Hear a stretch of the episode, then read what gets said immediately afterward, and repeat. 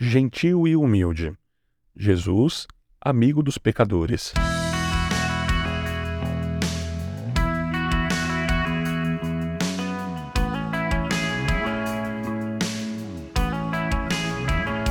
Veio o filho do homem comendo e bebendo, e dizem: Aí está um comilão e beberrão, amigo de publicanos e pecadores. Mas a sabedoria é comprovada pelas obras que a acompanham.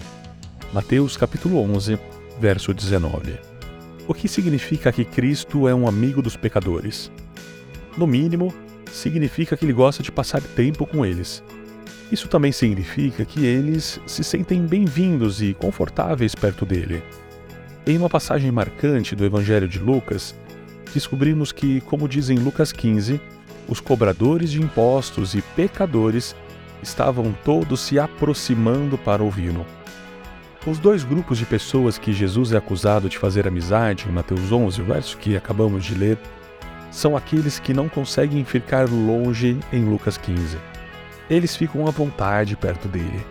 Eles sentem algo diferente sobre ele outros os mantêm à distância, mas Jesus oferece a intriga sedutora de uma nova esperança. O que ele está realmente fazendo no fundo é colocá-los em seu coração. E aqui está a promessa do Evangelho e a mensagem de toda a Bíblia. Em Jesus Cristo, recebemos um amigo que sempre desfrutará em vez de recusar a nossa presença.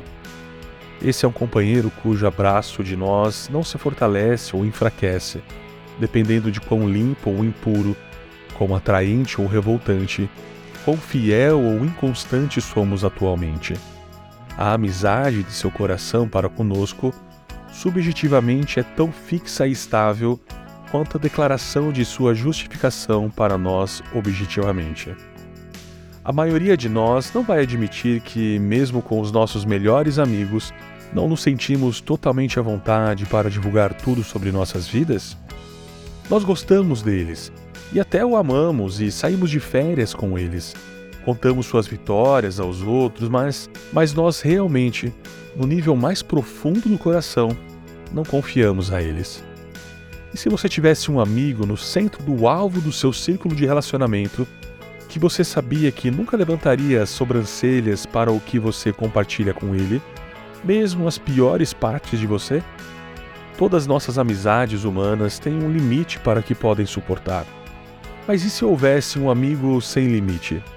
Seria cruel sugerir que a amizade humana é irrelevante, uma vez que alguém se tornou amigo de Cristo. Mas Deus nos fez para companheirismo, para união do coração com outras pessoas. Todo mundo fica solitário, incluindo os mais introvertidos. Mas o coração de Cristo por nós significa que ele será nosso amigo infalível. Não importa quais amigos tenhamos ou, ou não tenhamos na terra. Ele nos oferece uma amizade que fica por baixo do sofrimento da nossa solidão. E enquanto esse sofrimento não passa, essa dor é totalmente suportável pela amizade muito mais profunda de Jesus. Ele caminha conosco em todos os momentos. Ele conhece a dor de ser traído por um amigo, mas nunca nos trairá ele nem mesmo friamente nos receberá. Isso não é quem ele é. Esse não é o coração dele. Por isso que Jesus é amigo dos pecadores.